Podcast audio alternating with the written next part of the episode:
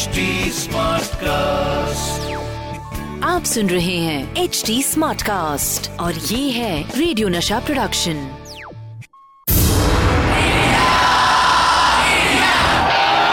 एक ऐसा प्लेयर जो जीत हासिल करने के लिए सिर्फ़ फैंटास्टिक विकेट कीपिंग ही नहीं बल्कि विकेट के पीछे कुछ विकेट हरकतें भी करते थे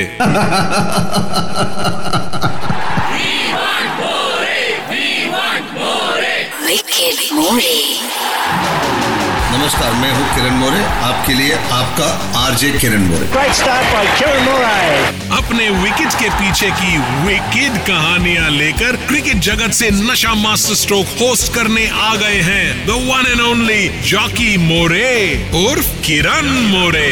Only on radio Nasha फिर वही दीवानगी। ये दिल मांगे। हेलो ऑल मैं हूँ आपका होस्ट एंड दोस्त किरण मोरे और आप सुन रहे हैं नशा मास्टर स्ट्रोक फिफ्थ अप्रैल 1991 में। क्या हुआ था इस दिन? मैं आपको बताता हूँ। This day that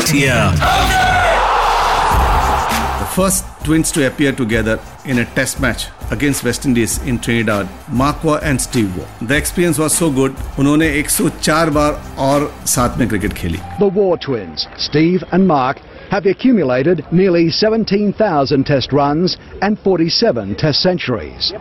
The pair have provided the foundation for the Australian batting lineup for more than a decade. बात चाहे सिनेमा की हो या क्रिकेट की इसको सुपरहिट बनाने में जहाँ तक क्रिकेट की बात है जितना हमारा कंट्रीब्यूशन है उतना आपका भी कंट्रीब्यूशन है और क्यों ना हो वैसे भी हमारे देश में क्रिकेट एक खेल नहीं बल्कि हम सबका एक पैशन है Oh, that looks like a big one. आज के शो में मैं बात करने वाला हूँ ऐसे ही हमारे कुछ ऑडियंस की, जो क्रिकेट के इतने बड़े दीवाने थे कि कई बार वो आउट ऑफ़ द वे जाके हम लोगों की हेल्प करते थे। पता है हम उनको क्या कहते थे? मामू ऑफ़ द टूर मामू मतलब पॉजिटिव सेंस में बोल रहा हूँ भाई हम इनको मामू क्यों कहते थे?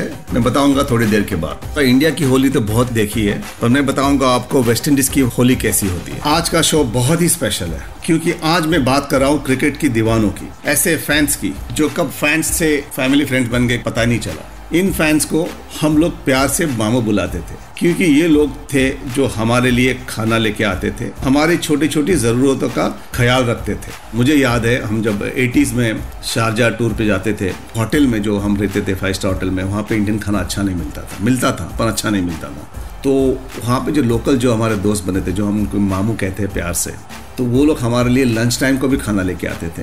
और शाम को हमको घर पे बुलाते थे खाने के लिए। एक बार हम लोग वेस्ट इंडीज टूर पे गए थे तो उस ज़माने में 83 में तो हमारे टीम में जो वेजिटेरियन थे, उनको काफ़ी दिक्कतें आती थी। सिर्फ़ ब्रेड बटर पे जीते थे। वेंकट राघवन थे यशपाल शर्मा चुस्त वेजिटेरियन शिवराम कृष्णन तो ये नॉनवेज नहीं खाते थे, इनको दिक्कतें बहुत आती थी। तो वहाँ पे ज़्यादा करके कोई भी डिश आती, उसमें फ़िश आ जाती थी चिकन आ जाती थी।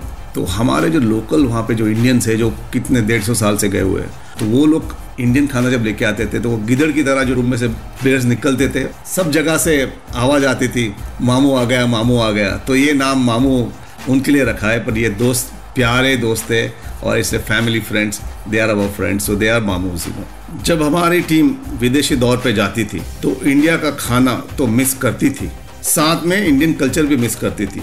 थोड़ी देर में आपको बताता हूँ कैसे वेस्ट इंडीज में लोग इंडियन कल्चर को सेलिब्रेट करते हैं। आज मैं बात कर रहा हूँ क्रिकेट की ऐसे क्रेजी फैंस की कि जो आज हमारे बहुत अच्छे दोस्त बन गए हैं, जिनको हम प्यार से मामू बुलाते हैं। जब हम लोग 1983 वर्ल्ड कप के पहले वेस्ट इंडीज दौरे पे गए थे, तब मुझे एक सरप्राइज़ मिला कि जब हम लोग गयाना पे रुके थे, रास्ते से बस जा रही थी हमारी तो मुझे इंडियन गाने सुनने मिले रास्ते पे। तो मैंने किसी को पूछा, ये क्या है? तो बोले, यहाँ पे इंडियन पॉपुलेशन इतना है तो गयाना में जो पॉपुलेशन है 56 परसेंट है इंडियन पॉपुलेशन जो डेढ़ सौ साल पहले जो इंडियन गए हैं और काफ़ी सेंट्रल इंडिया से गए हुए हैं यहाँ। तो उन्होंने मुझे बड़ी स्टोरी बताई, जो हमारे जो मैनेजर थे इंडियन मैनेजर थे, जो लोकल इंडियन थे। तो वहाँ पे जो हिंदी गाने सुनने मिले तो मुझे बहुत खुशी हुई। और जितने भी थिएटर थे जो हमने पास किया रास्ते में, वो थिएटर पे सारे हिंदी पिक्चर्स लगी थी। वहाँ पे जहाँ पे इंडियन घर पे खाना खाने गया था। तो एक कल्चर देखने मुझे मिला कि वहाँ पे लोग खाने से पहले गायत्री मंत्र बोल रहे थे। तो उस ज़माने में मुझे गायत्री मंत्र भी नहीं आता था। मैंने पहले आके वो गायत्री मंत्र सीखा इंडिया में आके। तो ये जो उन्होंने कल्चर जारी रखा है और हर हिंदू के घर पर जो फ्लैग्स दिखते हैं रेड कलर का फ्लैग है that's called a Hindu house in Guyana और ट्रिनिडाड में। तो ये सब देख के मैंने बोला, वाह, कि दिवाली भी आती है, होली भी आती है एनी फेस्टिवल्स यू नो वो सारे त्यौहार वो लोग सेलिब्रेट करते हैं और प्यार से करते हैं। और अभी भी मैं इंडिया में हूँ तो वहाँ से मुझे मैसेज आते हैं हैप्पी होली हैप्पी दिवाली तो ये जो कल्चर देखने मिलता है टूर पे जाने के बाद तो गर्व होता है एज ए इंडियन हम लोग ज़्यादा मॉडर्न वेस्टर्न की तरह जा रहे हैं, पर ये लोग जो हमारा जो हिंदू कल्चर है, वो हिंदू कल्चर मेंटेन करते हैं। मुझे याद है 1983 में गयाना में टेस्ट मैच खेला जा रहा था, और उस टाइम पर काफ़ी बारिश हुआ था। तो मैच हो ही नहीं रही थी मैच वॉज़ कॉल्ड ऑफ़ और उन्होंने मुझे बताया कि आज होली, आप होली कहते हैं। वॉज़ मैं थोड़ा ताजुब हो गया था कि होली गयाना में तो होली कैसी हो सकती है।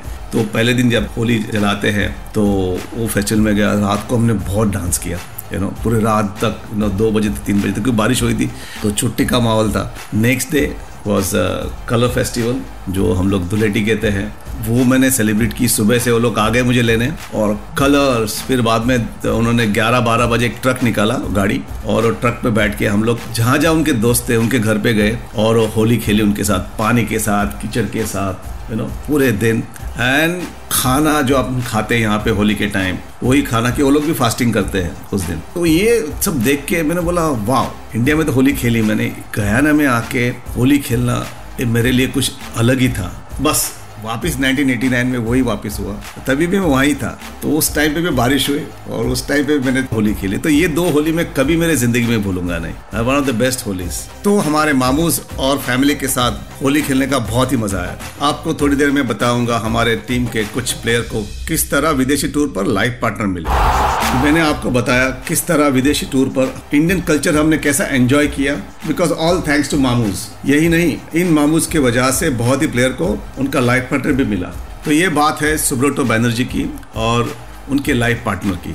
सुब्रतो बैनर्जी 1992 वर्ल्ड कप में मेरे साथ खेले थे।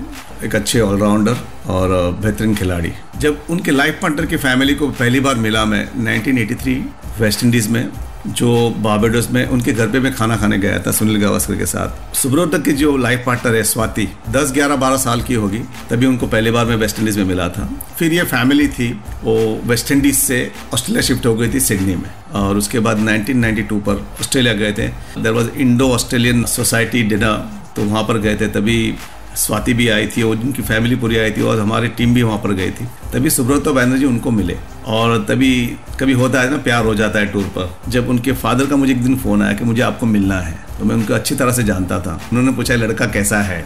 तो मैंने बताया सुब्रतो बहुत अच्छा लड़का है और यंगस्टर है इस गोट ब्राइट फ्यूचर तो उन्होंने वो बात समझी और उसके बाद दोनों की शादी हो गई। तो ऐसे भी घटनाएँ बनती है टूर पर और जो हमारे मामूस के वजह से बनती है। कहते हैं ना, जो खाने की बात की मैंने फेस्टिवल की बात की और यहाँ पे तो लाइफ पार्टनर भी जुड़ गए इस चीज़ में। तो ये थी जिगरी दोस्तों की कहानियाँ, यानी मेरे मामूस की कहानियाँ। अगली बार फिर मिलेंगे कुछ ऐसे ही मज़ेदार किस्सों के साथ। Only on radio Nasha Nasha master stroke Straight onto the bat. It's a gorgeous shot.